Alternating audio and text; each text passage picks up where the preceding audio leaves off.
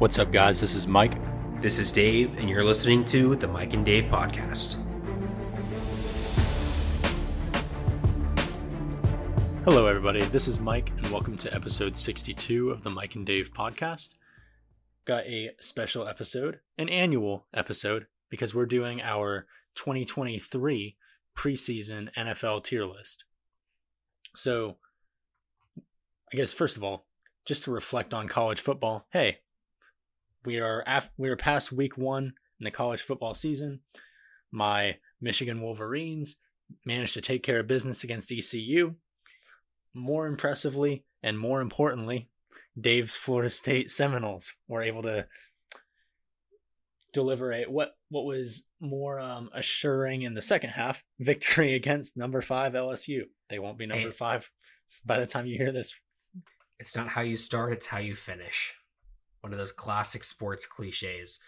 But realistically, though, that was a, a statement in that second half that Florida State is back, baby. So let's go. Um, definitely excited to see college football back, of course. But of course, with the start of college football, that means that right around the corner is the start of the NFL season, which I'm also very excited about. Not because I think the that my team is going to be in the mix for a championship or anything, but just because Spoiler. I enjoy watching NFL. So, so yeah, so this is our our tier list. We do this every year, so longtime fans of the podcast, you'll know the drill. But we're going to take all 32 NFL teams and break them into five tiers. We have our Super Bowl favorites, our Super Bowl contenders, Super Bowl hopefuls, Super Bowl long shots, and no shots. And within those tiers, we'll rank them in order as well. About so like will go from the best team that still doesn't have a shot at the Super Bowl to the absolute worst team in the NFL. And we're going to go in order from 32 and work our way all the way up to one. We'll talk about each a little bit. It would be quite the undertaking to put out all of the information that we want to put out for this tier list in one episode. So we're not going to do that. We're going to give you two. We're going to release this first one as you're hearing it on Thursday. So if you're seeing that uh, social media post a day early, like, what? Yeah, there really is an episode today, obviously.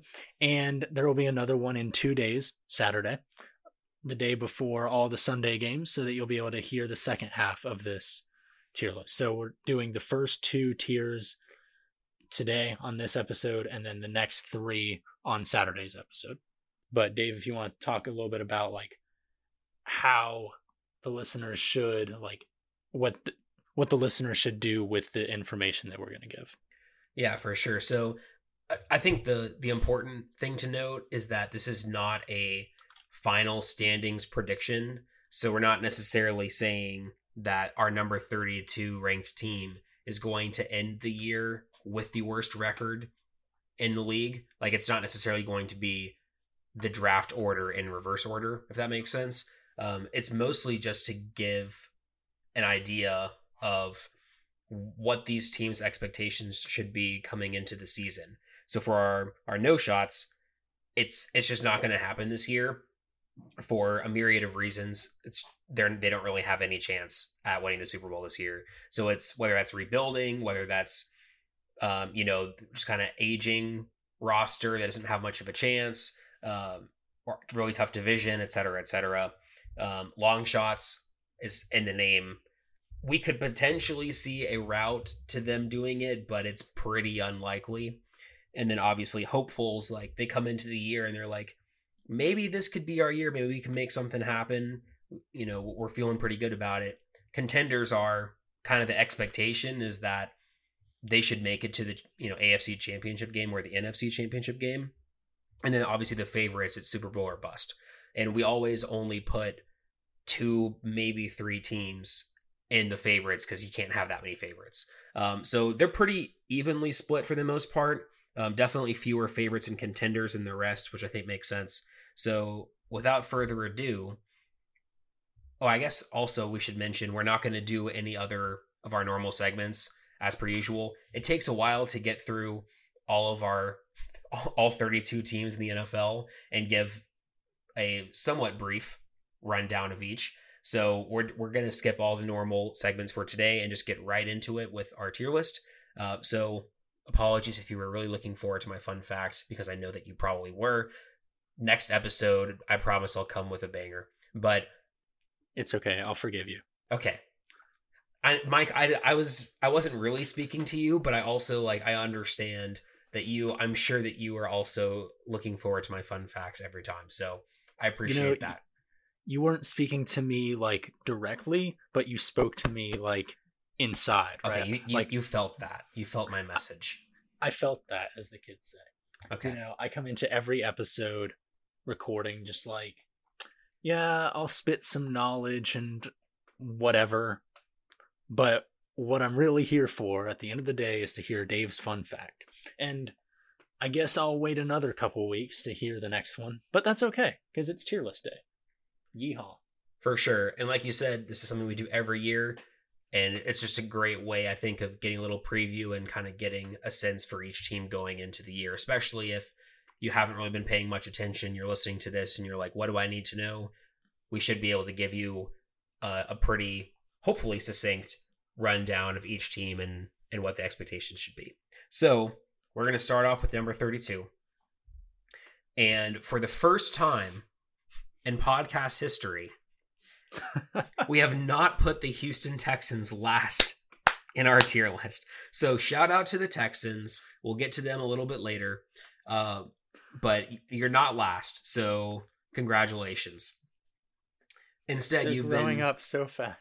growing up so fast. Well, I mean, it's not going to be too long until we mention them, but you know, at least they're not at the bottom. Um, it's the Arizona Cardinals coming in at number 32. And this is a team a couple years ago that I think they they got up to like 10 wins maybe or something like that. They had a really good start to the season. They kind of faded, but Kyler Murray, Cliff Kingsbury, you know, uh, they had a lot going on, going for them. And really, it's just kind of fallen apart for the Cardinals. Um, injuries, retirements, you know, JJ Watt's no longer there. DeAndre Hopkins wasn't happy. They ended up just releasing him, which is crazy.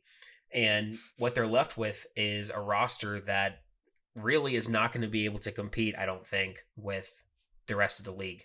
Um, and so the Cardinals are are coming in at the bottom of, of our tier list. They're starting Joshua Dobbs week one when he just got in the building like a, a couple of weeks ago.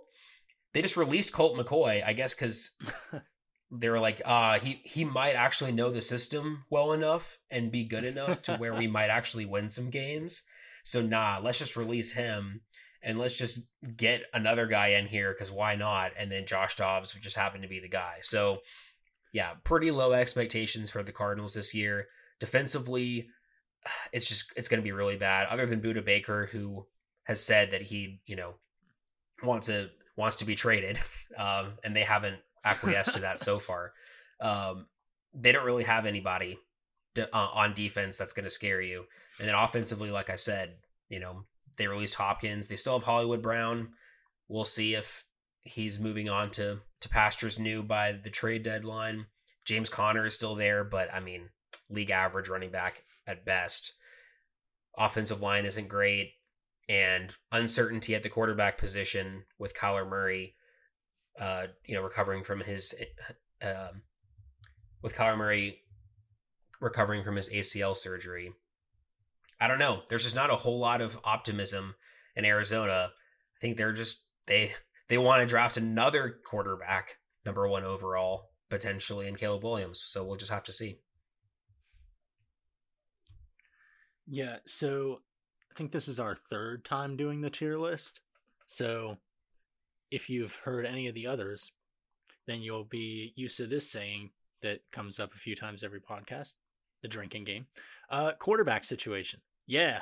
So, yeah, starting Josh Dobbs, how fun. Uh, Zach Ertz has said that the transition has been, quote, seamless. Um, yeah, I, I don't know if he's just like maybe if I praise Josh Dobbs, he'll give me all the targets. So fantasy, uh, if you want to snag Zach Ertz, he might fill in at one of your tight end spots because apparently he just wants to absorb every Josh Dobbs pass for whatever that's worth. Well, maybe this is a bit of a stretch, but when he said it's been seamless, I mean, tight ends do run a lot of seam routes, and maybe Josh Dobbs has not been throwing it to the seam, aka to Zach Ertz, which theoretically would mean it has been seamless so far. So maybe he's just like playing some some crazy mind game and fooling all all you know everybody into thinking it's actually going great when behind the scenes it was actually a a really subtle insult at his new teammate. Yeah, who knows? I mean, of how you took that seriously. You're like, you're just going to completely Yeah. discount it. no, like, I mean, at the end of the day, it's like you said, the Cardinals may very well just be tanking for Caleb Williams, uh, and that's quarterback situation in and of itself. Uh, when you take a guy who, not too long ago, was starting the season with MVP uh, questions, and now you're like, okay, maybe we get the number one pick, which makes me think like, I wonder if there's a Cardinals G like front office exec listening right now that's like, you know, he's at the edge of his seat and we're starting the tier list and we're like number 32 Cardinals and he's like, "Yes. Yeah, that's what we like to hear." That's Yeah. what we wanted. Caleb Williams, come on. So, if you're a Cardinals fan, I'm sorry, I guess, but like you might end up with Caleb Williams. Congrats. Um, yeah, that is that's the bottom of our tier list. Cardinals are not winning the Super Bowl this year. Moving on, it's still not the Texans. Look at that growth. Uh, it's the LA Rams. Um, First of all, let's just get this out of the way. Matthew Stafford is old, and now Cooper Kupp is uh yeah, he's not going to be at full swing. Let's just say that.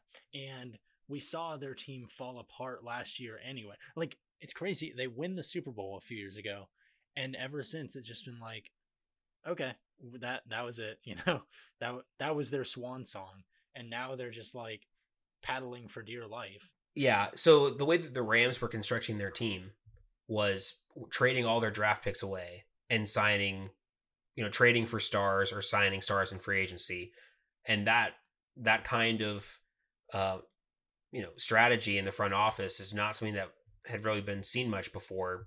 They got what they wanted, which was which was a Super Bowl, but they kind of it was unsustainable, and it left them with barely any depth and really you know top heavy talent on you know on their roster and so when aaron donald was struggling with some injuries Cooper Kupp was out matthew stafford was struggling with some injuries as well um, you know jalen ramsey's gone like all of you know odell for his contributions um, in that super bowl like all these big name guys you know they're either old injury prone ineffective or out of the building. Like it's it just shows that I mean, sure that they proved that it can lead to, you know, a one magical season where everything kind of comes together, but at the same time it was never sustainable and now we're starting to see the fallout of that. So, yeah, it, it's a shame about Cooper Kupp and his injury. Um a re, you know, a recurrence of his hamstring strain he's going apparently going to go see a specialist and try to determine what the the root cause of the issue is but it certainly seems like the rams aren't going to put him in harm's way necessarily un- unless he's fully healthy because let's be honest they're not really trying to win a bunch of games this year and there's no risk you know or there's there's there's no point in risking Cooper Kupp's long-term health on what's already kind of looking like a lost season. So for the um, for the Seahawks and for the 49ers, they've got to be loving life in the NFC West because it wasn't that long ago that we were talking about the NFC West as potentially the best division in football. The Cardinals were up and coming with Kyler Murray and Cliff Kingsbury. The Rams were, you know, what we were just talking about with all those stars. And then the Seahawks were, were great with Russell Wilson. And the 49ers were, you know, up and coming as well. Um, and you know made it to the Super Bowl and everything. So th- it used to be a really, really good division. Now they have two the two bottom most teams in our no shot tier. Like what a what a fall from grace that is. But I mean the Seahawks and the 49ers don't care. They're they're loving it. Um because that's that should be four easy wins combined uh, this season for for those two teams. I do have good news for you if you're a Rams fan. This year, you know, currently speaking, you do have the rights to your own 2024 first round pick. And this year seems like it's going to be a great year to have that. So, I mean, we were talking about the Caleb Williams race with uh with the Cardinals. I don't know how attached y'all are to the idea of Stetson Bennett being the guy moving forward, but if the answer is not very, then Caleb Williams might be in your future as well. Who knows? Funnily enough, though, being that these two teams are in that same division, we will get not one but two toilet bowl games this year where we see these two dumpster fire messes of teams facing off. So mark your calendars for that, I guess, if you like a sick joke. Could we see a tie where neither of them wants to win? I'm like, nah, let's just call it. Clear the way for the worst box score in NFL history. But I guess aging Stafford rookie Stetson Bennett out of the fourth round. Maybe that counts as quarterback situation. It's just that often when I'll say that, it's like that's the glaring issue for the Rams and the Cardinals for that matter. It's that there are a handful of glaring issues. But hey, that's one of them. So if you are playing a drinking game with water, of course, on that phrase, there you go. Drink up. Now at number 30, also quarterback situation in a different way we have the Panthers with their very own number one overall draft pick, Bryce Young, who gets to debut against the Falcons. What a fun team to debut against. I mean, lucky guy. Yeah. I mean, it's not a bad first matchup for him. It, although the Falcons' defensive line is definitely, and honestly, every level of their defense is probably better than it has been recently. So we'll see. But yeah, I mean, the Panthers obviously Bryce Young is is the the big name. We'll see how he does. I think he has potential. Obviously, you know we we liked him. You know, in the draft, I, I thought he was probably worthy of the number one overall pick. Although Will Anderson, I I do quite like his his former teammate at Alabama, of course. But yeah, I I think the Panthers at number thirty, it's a little harsh because it's it is a bad division and I could see it kind of being a bunch of teams, you know, kind of being in that six and eleven range or or, or so. Um, but I just think the the overall talent of this roster is still lacking a bit. They have a, a few bright stars. I mean, Brian Burns, of course, um, at defensive end, he's one of the better pass rushers in the league. But realistically speaking, they don't have too many playmakers besides that, you know, Adam Thielen, he provides experience, but his best days are behind him, uh, you know, in Minnesota. So I don't know how much we'll see from him.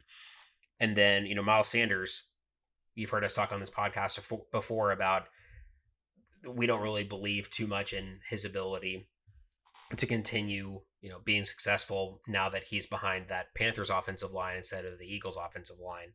So honestly, that is just that those combination of factors just led us to to put them down at number 30. I could definitely see them you know not being the third worst team in football this year, but no shot I think is a pretty safe bet.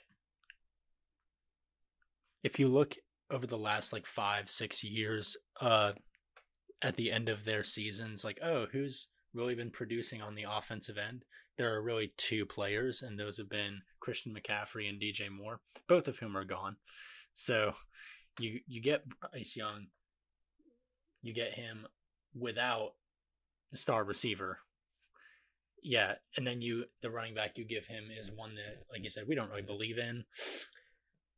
I think he'll be he'll be fine, like in terms of his individual stats for a rookie, but this team's not winning the Super Bowl. They're not they are in what is probably the weakest division in the NFL right now. Uh, we had a fun time placing those teams in this tier list. I'll just say that right now. But yeah, a few good players aside, the Panthers are not just are just not built to really compete at this time. Speaking of, speaking speaking of, we've got the Colts. Quarterback situation. I'm just gonna say it for every team. I don't care if it's the Chiefs. The quarterback situation. It's good. I don't know. Um, they're starting. Don't do that. I'm not. they're okay. They're starting Anthony Richardson. Also a rookie. Bit more of a uh, a project. Um, can't exactly say that his preseason was incredibly convincing. Um, this is interrupting their line of signing and then starting these like when I say seasoned veterans, I mean like with way too much seasoning. Like, you know, you went to put the black pepper on it and like the, the top of the container fell off and then it's like, oh, there's black pepper all over this. Yet these quarterbacks have been like age 36 and up for like two years. And then it was Carson Wentz, who, if you know anything about this podcast, you know that I think he's trash. Uh, the Colts are interrupting that trend to start Anthony Richardson, who is probably going to struggle out of the gate. You got Jim Irsay like doing whatever he can to make himself sound and look like an idiot. Like, oh, the the NFL doesn't need Jonathan Taylor. Like, they'll they'll the NFL will be fine without him, and so I'm not going to pay him. And so now they're starting the season with their star running back on the pup list. Uh, he wants to get out. They don't want to do anything to make him happy, which means they don't want to do anything to make their fans happy because the fans would either see him traded to get something out of him, or or you know more preferably actually pay and use this star running back. Uh, they're not interested in doing that. Uh, I feel like those two pieces alone. I mean, you can talk more about the rest of their roster, but quarterback, it's going to be rough from the jump. Running back, they don't want to play their good one. Like, those are like the two, you know, your offense or your offensive playbook is primarily run or pass, right? That's pretty much two options. And neither of them look very good right now. Like, how much production do you expect to get when that's your formula like going into week one. Well, yeah, and then obviously we talk a lot about the importance of offensive and defensive lines here, and their offensive line just severely underperformed last year. I'm not really sure exactly what happened because they were great before that. So obviously, with a guy like Anthony Richardson, and you're starting Deon Jackson probably at running back, you're gonna you would need a really good offensive line to give you know Richardson time to open up some holes for your running game. And I don't really, I don't, I have no idea what to expect out of their offensive line this year. Maybe that they'll, they'll improve. I mean, they certainly talent wise they should improve from what, where they were last year. But yeah, it's it's not looking great. If you're on that roster and you're seeing this whole situation play out with Jonathan Taylor and the in the owner, you're like, I I don't know what this season's going to look like. Like it's it's got to be bad for morale. And you know it's just it's not looking like it's going to be the Colts year. It really isn't. Um so so yeah i i'm anticipating a a pretty bad season from the Colts overall. And i think they're kind of prepared for that in a way you know starting Anthony Richardson from week 1 there are going to be some growing pains. I'm sure he'll have some some you know highlight runs and deep bombs that'll connect and, and, and everything and he'll show his potential. But in terms of actually getting results and you know playing winning football i'm not sure if that's going to be quite there just yet. But yeah i think it's definitely a, a year of transition and turmoil for the colts. So moving on to number 28 we finally have the Houston Texans. You you knew that they weren't going to be too far from the bottom, but I do have to give them some credit you know, they drafted CJ Stroud to be their QB one. Um, he's going to have the chance to, you know, to have the ball here. Um, I guess when you're listening to this in just a couple days, so I'm excited to see what he can do. Um, you know, the Texans are still building up their roster. They're you know they're still gaining experience, and with you know new head coach DeMeco Ryans, I do really like him. I think he's going to be a really solid coach for them. I think defensively they're going to be a lot better than they have been in years past because that's DeMeco Ryans. He's a defensive minded head coach, so I expect them to be a lot better in that area. Um, so hopefully that that'll keep them in in games a little bit more. Um, and you know CJ Stroud won't be asked to do as much right off the, the jump. Um, I do want to point out that so we this is the 15 that we've been talking about, and three out of the five are starting rookie qu- quarterbacks. So it's one of those things where like, yes, you want to get you know that prized rookie at number one overall or in the top 10 or whatever that does not mean that the next season you're going to be in a position to where you can just plug in your quarterback and then it's just going to be a great season.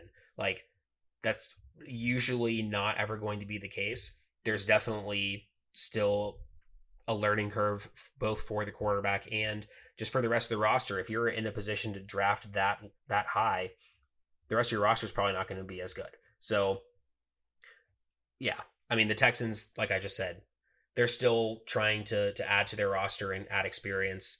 Not a whole lot of weapons for Stroud to work with either, but I do think that they should improve, um, you know, on last season. And because of the trades that they made, they're really hoping that Willie Anderson and CJ Stroud are going to be, you know, the the major franchise building blocks on offense and defense. Because the Cardinals, they've got the Texans' first uh, first round pick, so the Texans really have no um, no reason to tank whatsoever. So they're going to try to win as many games as possible, and I think that they might surprise some people. Hey, I would love to see it. I also like DeMeco Ryans. Uh, they went ahead and paid the big fella uh, Laremy Tunsil, which, thank you. You know, like you draft rookie quarterback, you sign his protection to a big deal. Love it. Um, so, offensive line, some weak spots, but there's also Laremy Tunsil. Uh, I can't say how, I can't say enough how much I love the trade that they made for Will Anderson. If I'm a Texans fan and I'm going, okay, we don't have our pick this year coming up, but we have Will Anderson and uh, CJ Stroud.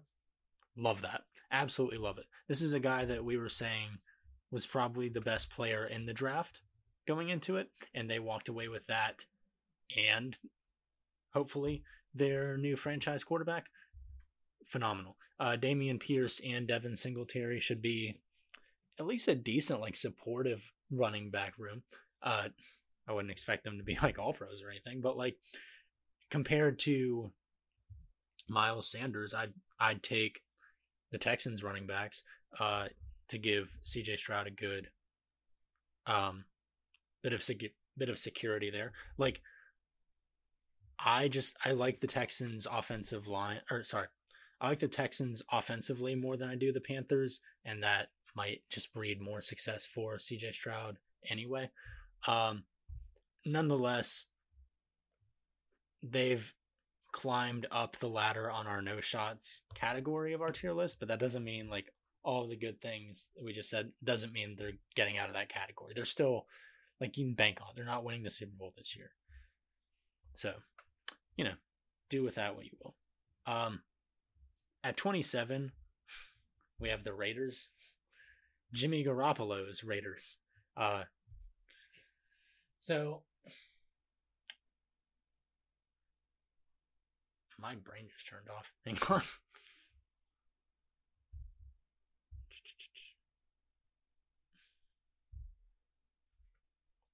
You want me to go? Uh, yeah, go for it because I'm gonna try and find the stat that I was thinking about. Okay. So this offseason, one of the biggest uh, topics, hot topics, has been about running backs and their contracts. And they finally ended up figuring it out with Josh Jacobs. He was holding out. We weren't sure if he was going to play.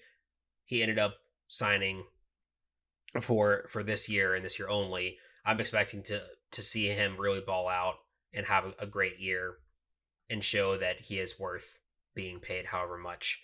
Um, so I'm sure the Raiders are happy to have him. Um, but other than that, I mean, this is a great example of a team where you have some really elite talent. I mean, like I said, Jacobs and then Davante Adams is still probably top five receiver in football, maybe even top three. So that's great. But once again, the offensive line, it's it's just not going to cut it. Unfortunately, Jimmy G. I mean, we, we've seen before. He's not going to be the guy who's going to elevate your roster. He's going to be the guy who's like, hopefully your roster is pretty good because he's just going to be average. And that's what I'm expecting this year. And then defensively, Maxx Crosby is really the only X factor on that defense. And he has continuously improving or improved every single year. And it's been really impressive to, to watch him play. But yeah, the rest of that defense is trash and has been for years. There there's no secrets there. The Raiders defensively have been terrible for quite a few years now. I don't see that changing. And Josh McDaniels, I honestly, if I was him, I just never would have left New England. Like it just, I just don't believe in his ability to be, uh, you know, an effective head coach at the NFL level. And you know, the Raiders don't don't seem like a team that's really ready to contend anytime soon, which is why they're in the no shot category. Uh, not to mention the fact that being in the same division as the the Chargers and the Chiefs is pretty tough. So yeah, all that to say Raiders maybe next year, but probably not. Yeah, this is a team that went 6 and 11 last year with four overtime games, which you know, they went 500 in those overtime games. But you take a team that was not very convincing. Well, convincingly bad uh, for the most part. Didn't really add much to their roster. Uh, they go from Derek Carr to Jimmy G. Like, of course they're in the no shot. Like, you mentioned the Chiefs and Chargers. They're also in the same division as the Broncos, who I, who we have yet to mention. This is going to be a fairly consistent theme that we bring up with our tier list. The division matters. You know, like you look at the NFC South, and one of these teams, by default, has to win this division. And when you win your division, you're in the playoffs, which means, you know, it theoretically we have to have at least one team from every division outside of the no shot category because at least one of them will make the playoffs. Um, but when you're stuck in a really difficult division like the Raiders, who, by the way, don't exactly have a roster to brag about anyway, we're looking at like, okay, there's six games here against these difficult teams, all of whom we see is better than you anyway. Not to mention you have to walk away from the season with a better roster than at least, or sorry, not to mention you have to walk away from the season with a better record than basically all of them, unless you're snatching a wild card. It's just the Raiders really don't. I mean, our category is aptly named. They don't have a shot at making it out of this division. Uh, like, say what you will, if you're like, oh, well, you're going to mention an NFC South team later on, and the Raiders have a better roster. I don't care because they're not going to make the playoffs anyway.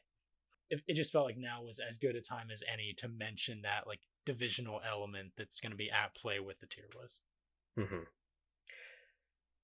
Yeah. So moving on to number 26, a team that really is not familiar with this side of the standings, uh, not in quite some time.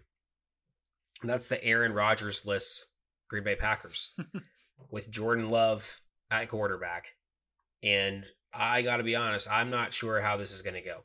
Because if Aaron Rodgers did not have a great season last year, then I don't understand how Jordan Love is going to have a great season this year, considering his weapons are pretty much the same. Uh, actually, he ha- he has less weapons to work with than Aaron Rodgers did. So it's I think it's going to be a tough year for the Packers. I think they'll still probably be competitive just because um, they have decent coaching there. The defense should still be decent. Uh, it's just when you when you go from a surefire Hall of Famer to an unproven guy who has been average at best in you know scarce amount of playing time since he's been in Green Bay. I do not see this being a same like, oh, Brett Favre is out. Here's Aaron Rodgers type of situation. I see it more like, nope, this is just not working. So, yeah, the Packers they've been gr- great for a really long time. Maybe they haven't completely finished the job, but they've been in the playoffs pretty much every year. I don't see that happening this year. Even with the North not being the best division, there's still a couple of teams, you know, the Lions and the Vikings still look pretty good. And we have yet to mention the Bears as well. So we're looking at the Packers kind of, you know, being the worst team in that division this year, which is a stark contrast to what we've seen in the past. So that it is what it is. It's a transition year for them, but uh, yeah, it's it's going to be tough. Yeah, I mean, they'll be looking at their pass catchers. You got Christian Watson, speed kills, but if you're a Packers fan, you got to be hoping Jayden Reed, uh, your rookie, comes out and can immediately produce. Same with their tight end, Luke Musgrave. You know, like you got aging uh, David Bakhtiari out there. Um, and then well, maybe if he actually can be healthy enough to be out there. Yeah. True. Yeah. Okay, aging Bakhtiari out there. Maybe. you know, like I mean, we could have just kind of stopped after Aaron Rodgers, but like nothing really inspires much optimism here. And yeah, for the first time, they should be at the bottom of that division, which coming from someone who likes the Lions, you know, good to see it. It's been a long time coming. Go right to the no shots. Mm-hmm. Um, also, a uh, a new face to the no shot category at number 25. That's the New England Patriots. You know, we can only go so many times where we say, uh, it's Bill Belichick. They have at least a, a long shot, right? Uh, I don't think this is the year for that. Like, first of all, look at their division. We've got the Bills. I'm it's not even a spoiler to say like the Patriots are the lowest team, but you already know the Bills are going to be pretty high up on this tier list, right? The Dolphins, you know they're going to be pretty high up, right? The Jets, they just got Aaron Rodgers. Like it's kind of like what we were saying with the Raiders. Like this should empirically be the worst team in this division without like without much uh question mark to that. Like how many divisional games do you expect this team to win? one, two, steal a third. That that's 500 at best in their division. And then there's the non-divisional opponents that they have to get through. You already know these other three teams are to varying extents going to take care of business. And the Patriots are going to get taken care of.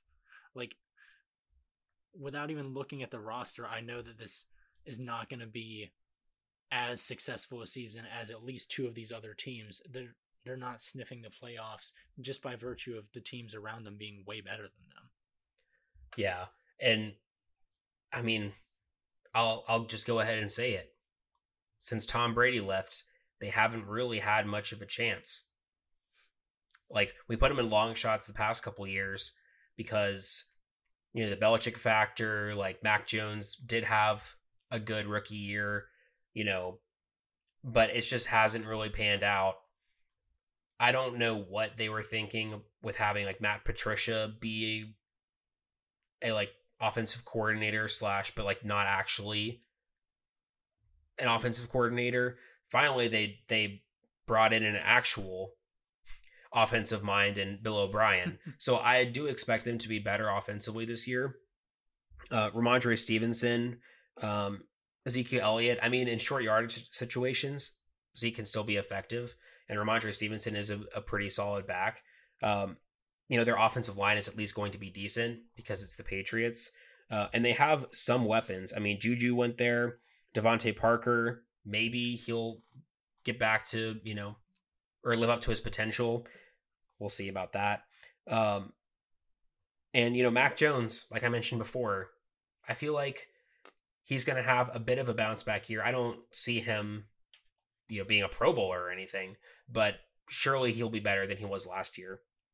And they'll put him in into situations where they're to, you know, make it a lot easier for him to just get some easy completions, get his confidence up.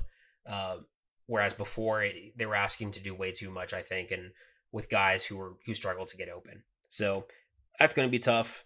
Defensively, you know they'll at least be sound because it's the Patriots and, and Belichick, but they don't have nearly as many um, you know, big names, guys who can really make game changing plays on that defense. So it's just going to be tough for them to to stick in a lot of these games. And like you said, the division's tough. So unfortunately for the Patriots, I don't we don't think that there's any shot of them winning the Super Bowl this year. So we've got two more teams left in the no shots. We've got the Commanders at number 24. Yeah, the Washington Commanders quarterback situation, man. Uh, Sam Howell, that's going to be the starter. Uh, I mean, at least like Jacoby Brissett, like has experience. It's going to be one of the better backups, but Sam Howell's got to be like the bottom tier of your starting quarterbacks in the NFL. I don't. The weapons in Terry McLaurin, uh, Curtis Samuel, excuse me, uh, Jahan Dotson, like decent receiver room.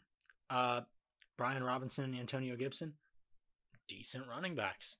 Uh, the quarterback situation is tricky. Also, not a huge fan of that offensive line that will be quote unquote protecting them. Um, like that's got to be bottom half, bottom third of the league in terms of offensive line uh, production. Pro Football Focus has uh, the Commanders ranked as the fifth worst offensive line going into um, into this season. So, suspect quarterback play, suspect offensive line. Like, at the end of the day, like, even if the weapons are decent, you're not giving a lot of time or protection to those weapons. It's going to be hard for them to get going. Uh, the defense is pretty much always hit hit or miss. You know, sometimes they'll mess around, have a decent defense, and then we're like, okay, defense should be good. And then it's then we say that, and then we turn around and watch the games, and then they're trash. so. Yeah. Well, I think the defensive line is always good. It's just the back end and the linebackers that let them down. I mean, if you're going to be building a defense, I think you you have to start with the defensive line, and they have that. It's almost like maybe they could sacrifice one of those defensive linemen and just add a really good corner, a really good you know linebacker or something to balance it out a bit more because you know if if the defensive line doesn't get home they're going to be able to knife through that defense and really pick them apart. And that's that's what's tough about about you know facing the commanders is like if you can manage to protect your quarterback like he's going to be able to find weaknesses in that defense. So yeah i think the commanders like they also have a tough division. I know we're, talking about that a lot, but I, re- I really do think it's it's very important uh, when you're talking about you know ranking teams and and kind of predicting where they're going to finish. And you know the Eagles, the Giants, like the Cowboys, they're all going to be better than the Commanders this year, I think. And if you're the fourth team in a division of four, you have no shot. So the Commanders come in at number 24. Now, rounding out our no shots category, we have the Chicago Bears. And it, this is a little tough because I do really like watching Justin Fields play. I mean, last year, I, I think he was one of the most electrifying players in football. Um, you know, over a thousand yards as a runner, showed, you know, some strides being made uh, passing wise as well. They did trade for DJ Moore, which is obviously a big deal. Finally, they they have a, a decent receiver other than Darnell Mooney to throw to. And, you know, DJ Moore is a really high quality option.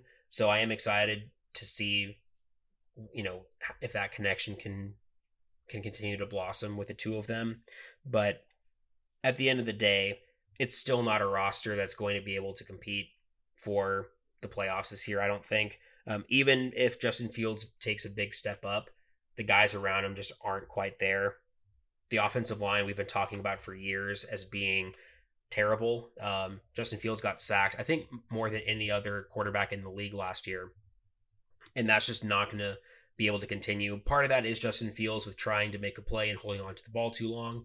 But also, it's just the fact that the offensive line is not doing their job and not protecting their quarterback. And that's a really tough thing for for a young quarterback when you have an offensive line that's not giving you enough time and then you don't have weapons who are able to create separation. So DJ Moore should hopefully help with that. Hopefully the offensive line can hold up a little bit more. Uh, but overall, like I said, I just don't think that they have enough talent. Um, they have improved, I think, enough to where we were considering putting them in the long shot, but at the end of the day, I think that they're maybe one year away from that.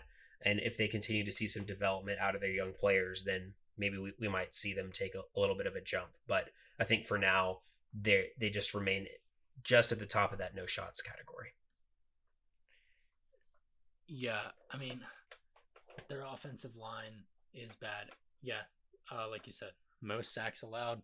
Um,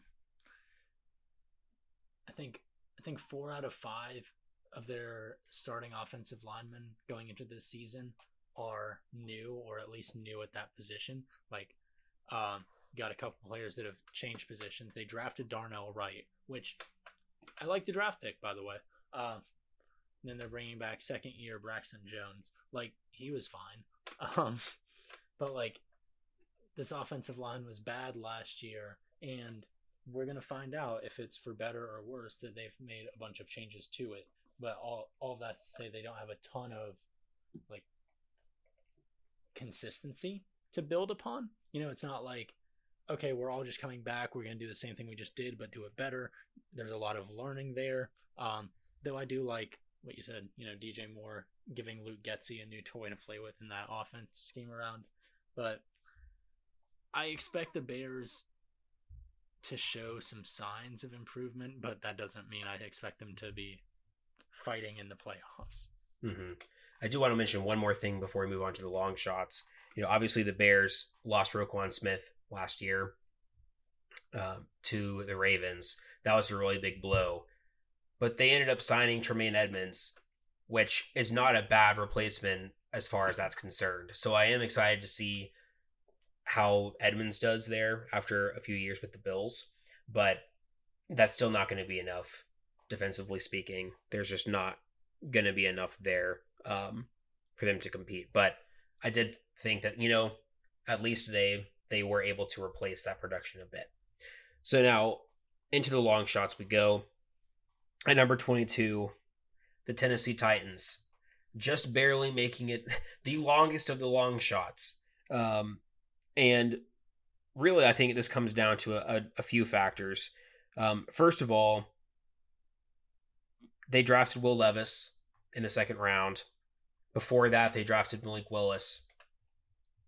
Um, they've got both of those guys backing up Ryan Tannehill, who might be over the hill at this point. He's 35 years old. he's he's just not quite as good as he was, you know, two three years ago, whenever it was when he was having actually a pretty good season, and the Titans were, um, you know, beating teams in the playoffs. Derrick Henry, it's going to be tough. I mean, he's 29 years old. He's which is been, like 50 in running back years. Right. Like he's been balling out year after year, proving to be pretty durable for the most part, taking you know, hit after hit after hit. I know he's out there working in the gym. I know he's working his butt off, making sure that he's ready for the season and that he can continue to handle the load for them. But I mean, whether it's by chance or, uh, you know, it's just he's just going to be too old. Like, at some point, the train is just going to stop running, and that's really unfortunate because we love watching Derrick Henry play. But I think that they they can't just keep continuing to ride him for all he's worth.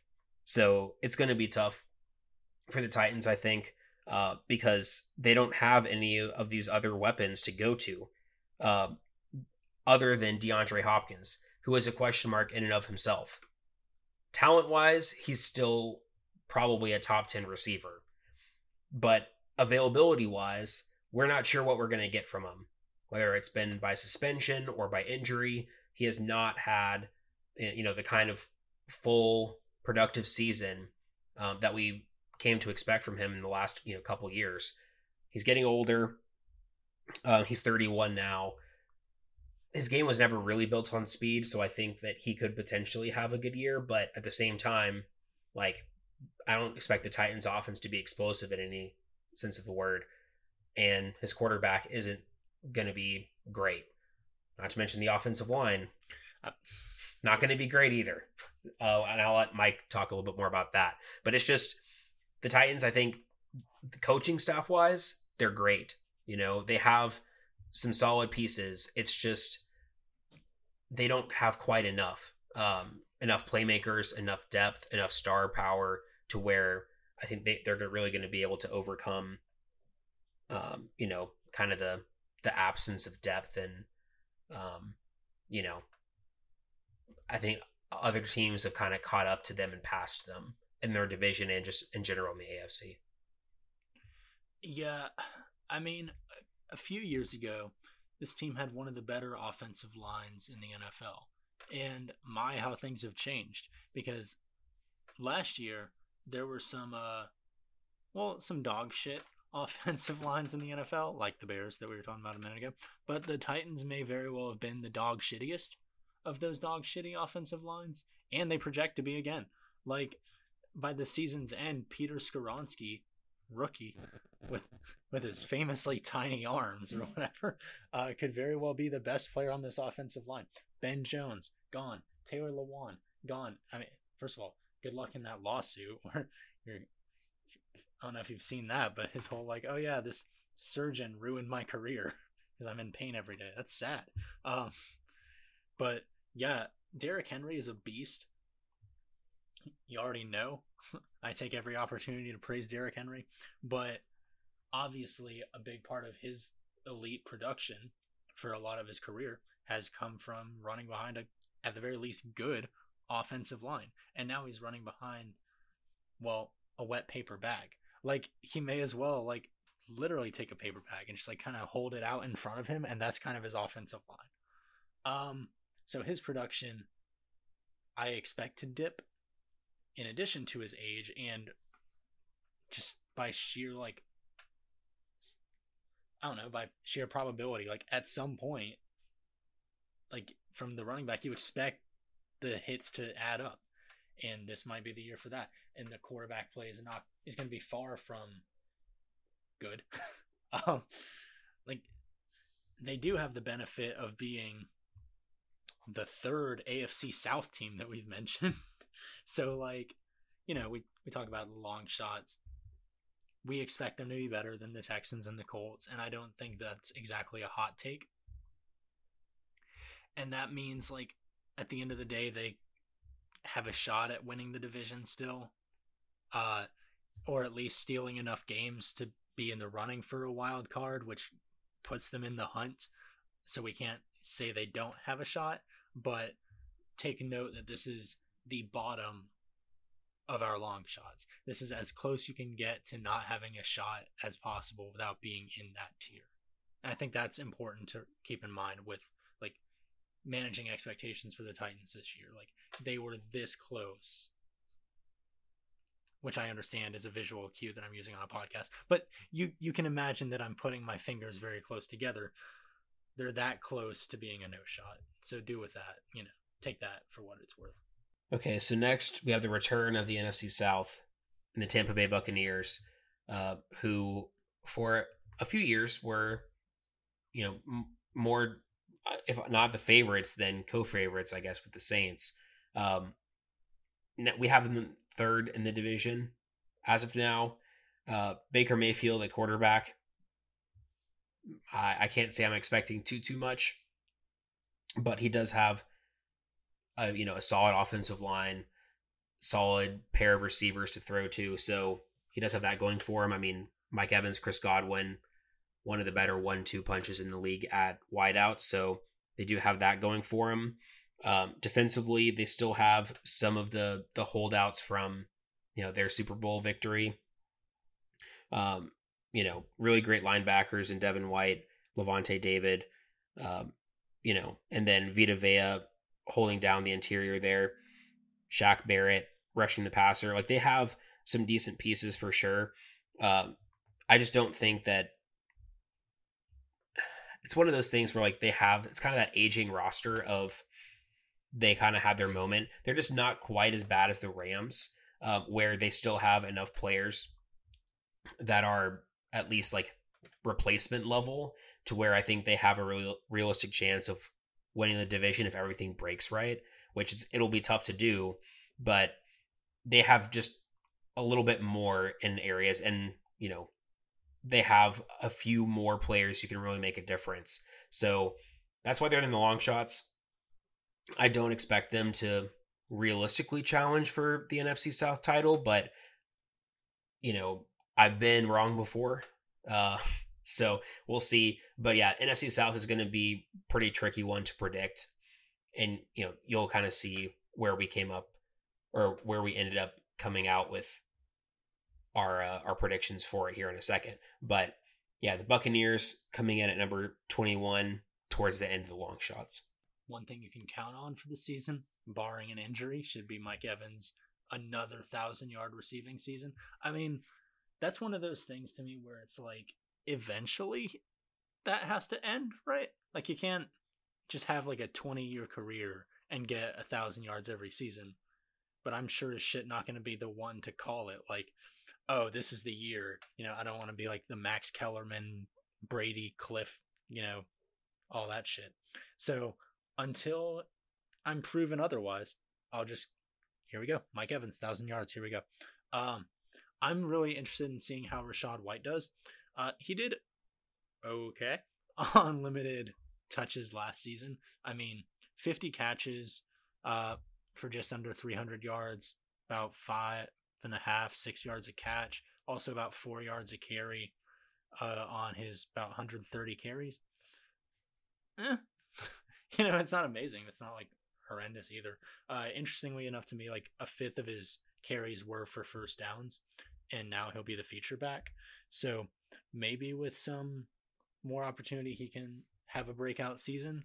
something to be on the lookout for.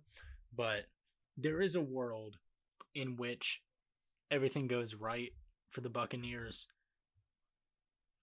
They stay healthy. Baker Mayfield has a good season.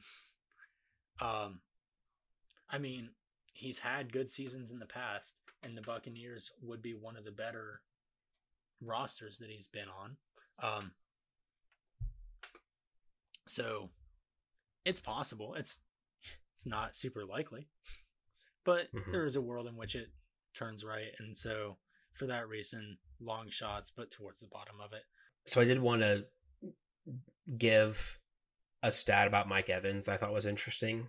So nine straight years he's had a thousand yards to start his career, which is the first player in NFL history to do so.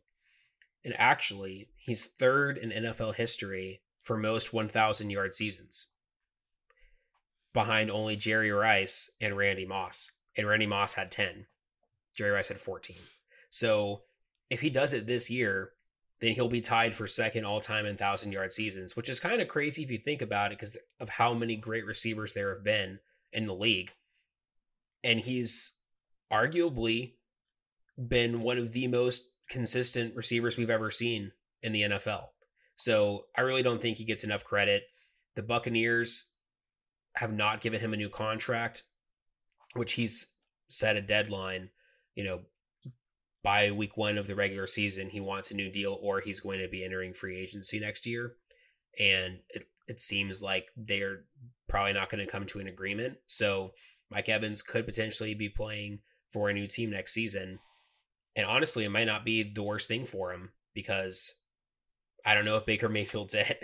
So we'll just have to see. But I did want to give a shout out to him because that is kind of a, a crazy stat of how consistent he's been. So that is crazy.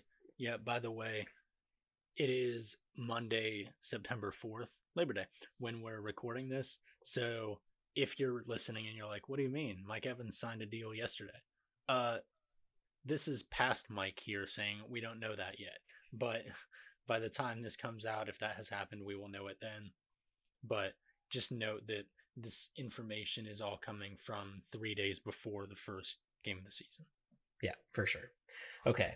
So I'm going to go ahead and say number 20 and number 19 at the same time. Uh, because at number 20 we have New Orleans Saints and number 19 we have the Atlanta Falcons. So that wraps up the NFC South. Uh, the highest being at number 19. On. And yes, we did put the Falcons above the Saints. Why did we do that? Well, to quote Mike, let's be homers, is what he said. When I was like, should we put I mean, should we put the the Saints above the Falcons? They probably have like a better chance, you know, whatever. He's like, now nah, let's just be homers. Let's just let's just put him above them. And I was like, you know what? Fine. I'm fine with that. So I don't know if the Falcons are actually going to win the division this year. I would honestly probably be surprised if they did. But we think it's close enough to where we ranked the Falcons, the Saints, and the Bucs back to back to back because we really are, not quite sure what's going to happen in this division because none of them are great. Um, you know, the Saints probably are the easiest pick because they have the most returning talent as well as the best quarterback in the division in Derek Carr.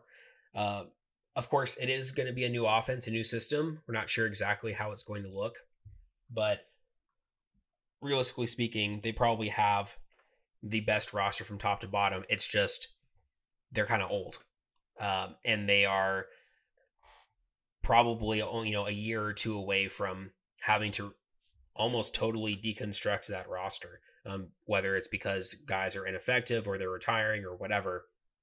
Uh, so the Saints they have a, a lot of incentive to go for it this year, which is part of the reason why they brought Derek Carr in. So I could see them definitely making a push and coming in first in the division.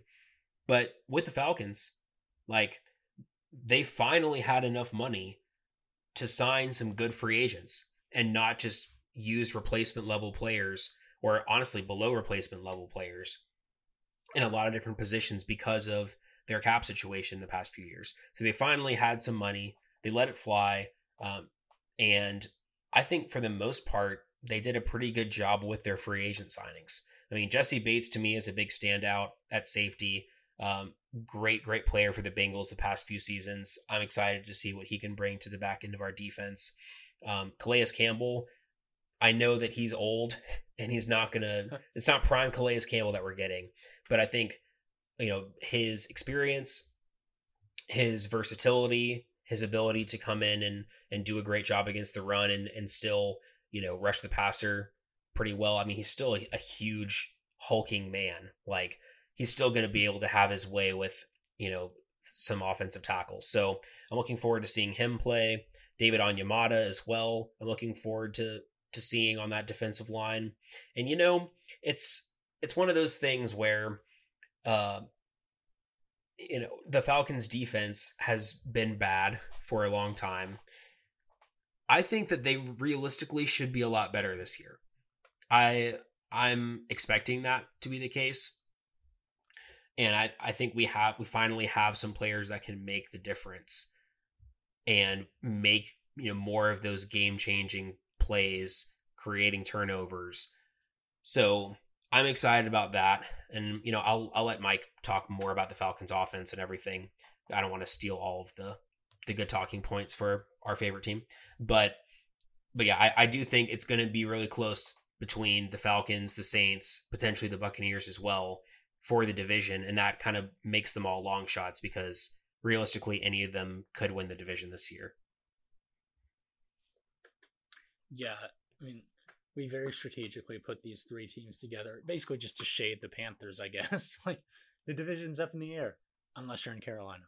Um, as for the homerism, I like to think that we both do well to like distinguish, you know, I like this player or I like this team and this team or player is good or this team or player is going to win. You know, like I feel like we do a good job of making that distinction pretty clear. But if we need a tiebreaker between the Saints and the Falcons and the winner gets the the honor of being the 19th most likely team to win the Super Bowl instead of the 20th, it seems pretty like harmless to go and say Falcons, you know?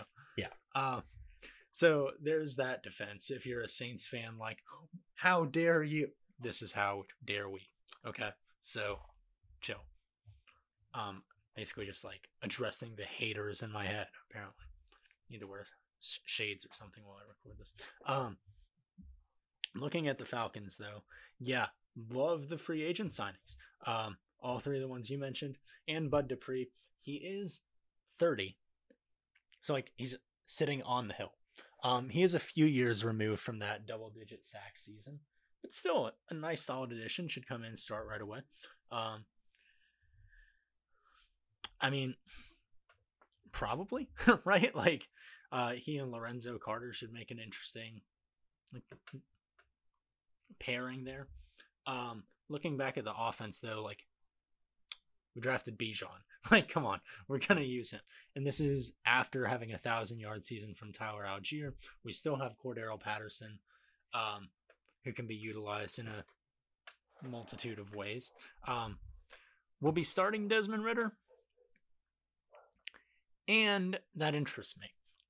um, I know you and I have talked a lot about this, like off um I was gonna say off camera, um, not recording, but you know what what do we do? What do we look at for the 2024 draft? Do we look at a quarterback? And this is really Desmond Ridder's opportunity to show like no, you shouldn't draft a quarterback because I can be the guy. Or it can be the time where he says, okay, this was horrible. This is why you need to draft a quarterback in 2024. But while we did put the Falcons as long shots, this is kind of a time where their like expectations are just kind of like meh, you know, whatever. So it's not like Ridder's under enormous pressure to go in and win right away. We can see what he's got. And if what he's got is not much, we have what must be the best backup in the NFL in Taylor Heinicke. Like, unless there's someone escaping my mind, I don't know who would be a better backup than him. Um, he has good we- a couple good young weapons to throw to in Drake London and Kyle Pitts. Hopefully, Kyle Pitts can uh, overcome his end zone allergy because holy cow! But we have a, an improving offensive line. Chris Lindstrom becoming the highest paid guard in the NFL. Um, Jake Matthews, eh, he's not as bad as as the bad seasons he's had. Kaleb McGary improving. Yeah, I mean Jake Matthews. I feel like he's been an, a league average left tackle for a long time, which isn't a bad thing necessarily. I feel like he gets a bad rap, but like he's not bad. He's just not elite and he's not great. And he was overpaid at the time. Um, that's all. I am excited to see Matthew Bergeron. I think he's probably going to end up filling that left guard spot for us. So I'm excited to see him. I think he could end up being a good player. And you're talking about Ridder. I mean, the Falcons are probably going to be the most run heavy offense in the NFL. You don't need a, great quarterback in that kind of system. Hopefully, they're going to be able to, you know, open up a lot of opportunities for Kyle Pitts and Drake London um, and the play action game. Um, you know, and and create some some pretty easy throws for Ridder. So we'll see. It's it looks decent on paper. We know that with the Falcons, nothing is guaranteed. So we'll just have to see exactly how it plays out week one. But I I would expect us to come out with a dub against the Panthers, and I'll be a little disappointed if that doesn't happen. Yeah, we have open expectations and also specific ones. Like we'll see what the record ends up being. But like, come on and like come out strong and beat the Panthers. You know. All right, getting out of the NFC South, we're going to what used to be the NFC least, um, and we're going to talk about the Giants. So Daniel Jones took a big step up last year. I felt, um, and now he has an added weapon in Darren Waller. Uh, that should be interesting. They went ahead and drafted John Michael Schmitz. He should immediately slot in as their starting center. Um, in between tackles Andrew Thomas and Evan Neal. And really like their defense as well. Like obviously Dexter Lawrence, Leonard Williams, um, Kayvon Thibodeaux, they've got a good defensive line up there. And then they went ahead and drafted Deonte Banks, uh, the corner out of Maryland that I was really high on. Like looking up and down their roster, like there are spots that I would see improve, like uh receiver, for example. Um Darius Slayton, Parris Campbell, Isaiah Hodgins, like these are they're okay players, but like they're they're really lacking that like big um like big time threat at the receiver position. But this was a team that was really starting to click last year at times. Um, a team that can very well take that next step forward this year, especially on the ground. Um, definitely a team with potential. At 18, we do have them in the lower half of the league, and Longshot therefore seems like the right tier to put them into. But if you're a Giants fan, then like you've got to feel good at least about where this team is headed. You know, even if you don't have Super Bowl aspirations this year, uh, at least it's like kind of starting to come together in positive ways. Yeah, definitely. I mean, Brian Daboll did a great job in his first year there. Um, I think he's def like the Giants are definitely on the upswing for sure. And you know, you mentioned the receivers. It's almost like they have a bunch of like third or fourth string receivers all on the same team. Like they all would be fine if they were expected to be the third or fourth best receiver in a receiver room, but they're all kind of like that. So it's just going to be tough. Although Darren Waller, I do expect to be the number one target for them. Um, you know, they made it to the playoffs last year, surprisingly. Obviously, they didn't go anywhere, but like that's a, that's a, a really big step. And you know, Daboll definitely seems to be the the coach for the future for them, and the the arrow's pointing up. So even though we have them in the long shots, like I could definitely see them potentially making the playoffs again this year. Moving on to the Broncos at number 17. So we're kind of getting more towards the higher end of the long shots now. Uh, the Broncos are in a really interesting spot. One of the more interesting teams in the league, I think. After Russell Wilson's down year last year, Sean Payton coming in after um, you know some time off of off from coaching. I have no idea really what to expect from the Broncos other than I can see it happening. I can see Russell Wilson having a bit of a revitalized year. You know, Sean Payton coming in and and really kind of turning that ship around.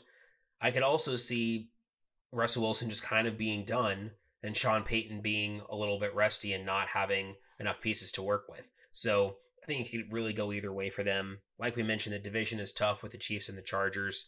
Their you know their backs are up against the wall, probably hoping for a wild card spot.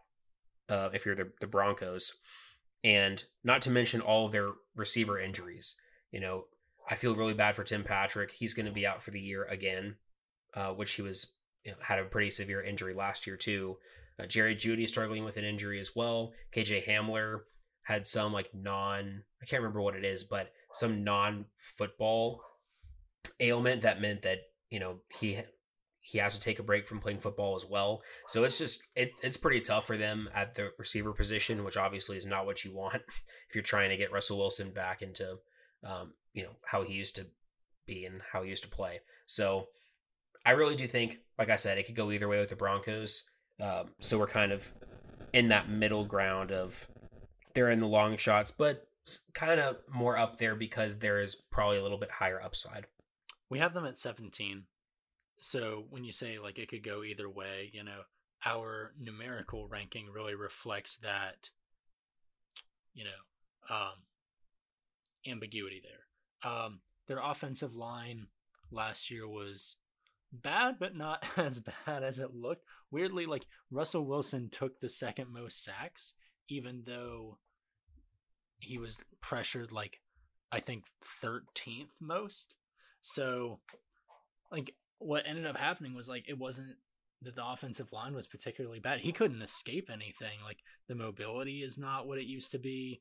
Uh, the uh, the craftiness not what it used to be, and so definitely some concerns there that this is not he has the the name Russell Wilson, but this is not the same Russell Wilson, and so he'd have to have a big turnaround year and prove that last year wasn't the new normal but an aberration.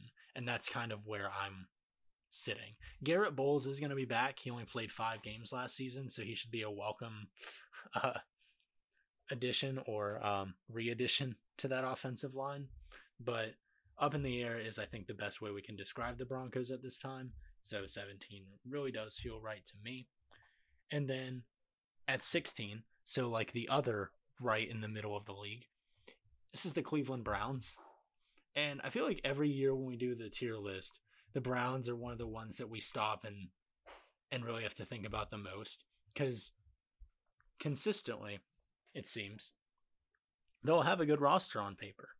But they're still I mean, jokes aside, they're still the Browns, you know? Like at some level, they have to eventually prove it. It's hard to put them much higher than this when we can't point to a time where we're like, yes, it is this season and this roster that makes us really believe that the Browns are just one step away from really competing. It's always it always seems to be team looks good, but will they play to it? We don't know. And so long shot, yeah, technically you could win the Super Bowl this year. The roster seems built to do so. Uh, Nick Chubb, maybe the best running back in the NFL right now. Uh, Deshaun Watson, asshole, also really talented at throwing a football. Um, Amari Cooper should be a fun weapon for him to throw to. I, but we need to see it. We we can't just look at this team. We've made that mistake before, you know, looking at the team and just going, ah, yeah, that's it. They're built to win now. I agree. I mean, I like Kevin Stefanski as a head coach. I think the Browns, they they do need to prove it. That's that's it. I mean, talent alone, they're definitely higher than this, but we can only, you know, it's not just about what's on paper. It's also about the intangibles. It's about the history. It's about, you know, teams, players showing that they can come through in, in big moments.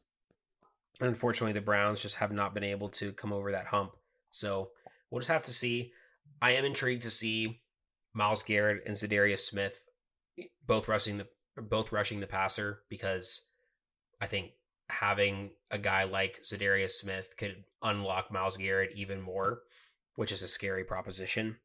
Um, so yeah, I mean, we'll just have to see about the the Browns, but if we're being honest, like the Steelers, the Ravens, the Bengals, the AFC North is once again, that's a really tough division. And we have the Browns actually ranked as the lowest team in that uh, in that division. Now it's it's going to be pretty close between a, a few of them, but it's it's tough. Um, it's tough to be in Cleveland. I guess I can just stop there. Uh, but but yeah, um, and that honestly segues really well into the highest of our long shots, which is the Steelers. Uh, a lot of the what I just said about the uh, the division remains true. They still have the Ravens to contend with. They still have the Bengals to contend with, obviously. So that's pretty tough. And, uh, you know, Kenny Pickett coming into his second year, there's definitely potential there. I really like George Pickens. Uh, I think Diontae Johnson is fine. Allen Robinson, they signed. I'm not expecting too much from him, but if he's your third or fourth string receiver, you're not doing too bad. Um, the offensive line, again, not great. Um, they need to improve this year to help Kenny Pickett really uh, take that next step, I think. And we already know about the defense. The defense is going to be good because that's just what the Steelers do. Um, they still have Cam Heyward there, obviously, um, and Minkah Fitzpatrick on the back end, TJ Watt. Like they've got those players that can really make a difference, like I you know keep referring to. So, and Mike Tomlin, of course, they're going to be in it. They're going to be at least, if not, you know, winning the division because of the Bengals, at at least in that conversation for the wild card, like they seem to be every year. Yeah, you know how earlier I was saying about Mike Evans, like he gets a thousand yards every year, and maybe that'll stop eventually, but I'm not going to be the one to predict it. Yet the Steelers haven't lost their division, like as in come in fourth out of four since 1999. They still haven't had a losing record under Mike Tomlin, and those are two things that I'm not going to bet on happening. So I do feel safe even if it doesn't end up being the Browns, I do feel safe not putting the Steelers at the bottom of that division. Kenny Pickett's tiny hands notwithstanding. Like, just give the ball to Najee Harris. I'm sure he can handle that just fine. Now, I do like what the Steelers have on their roster, plus the coach. Uh, big Mike Tomlin fan here. Uh, they did end up drafting Joey Porter Jr. Love it, even if they did do it later than I thought they were going to. Um, yeah, roster top to bottom. It, I mean, it looks good. I, unlike the Browns, I believe in this team and the culture and the coach. I don't, I wouldn't put money on them winning the Super Bowl, but long shots does feel like the right spot there. For sure. And so that's going to wrap up our first segment uh, or I guess our first episode of covering the tier list. So we went through all of the no shots and the long shots, um, you know, covering all the teams that either this is, you know, rebuilding year or just a down year, or ones that maybe have a shot. And in the next episode, we're going to cover all the hopefuls, contenders, and favorites, and really get into, um, you know, the exciting teams to to watch this year uh, in the NFL. So we We'll look forward to seeing you over there. So we're looking forward to continuing to discuss, um, you know, the rest of the teams, the hopefuls, the contenders, and the favorites, and really get into some of the exciting teams to watch here in this upcoming NFL season. So we will be back with you on Saturday, um, the day before you know the bulk of the games are played. So we're looking forward to that. Yeah, and that means we'll have the three higher tiers uh, to get into, you know, the really exciting stuff. Who's really probably going to be competing? So tune back in in just two short days for that. But until then, this has been Mike. This has been Dave, and you've been listening to the Mike and Dave podcast. Alexander on the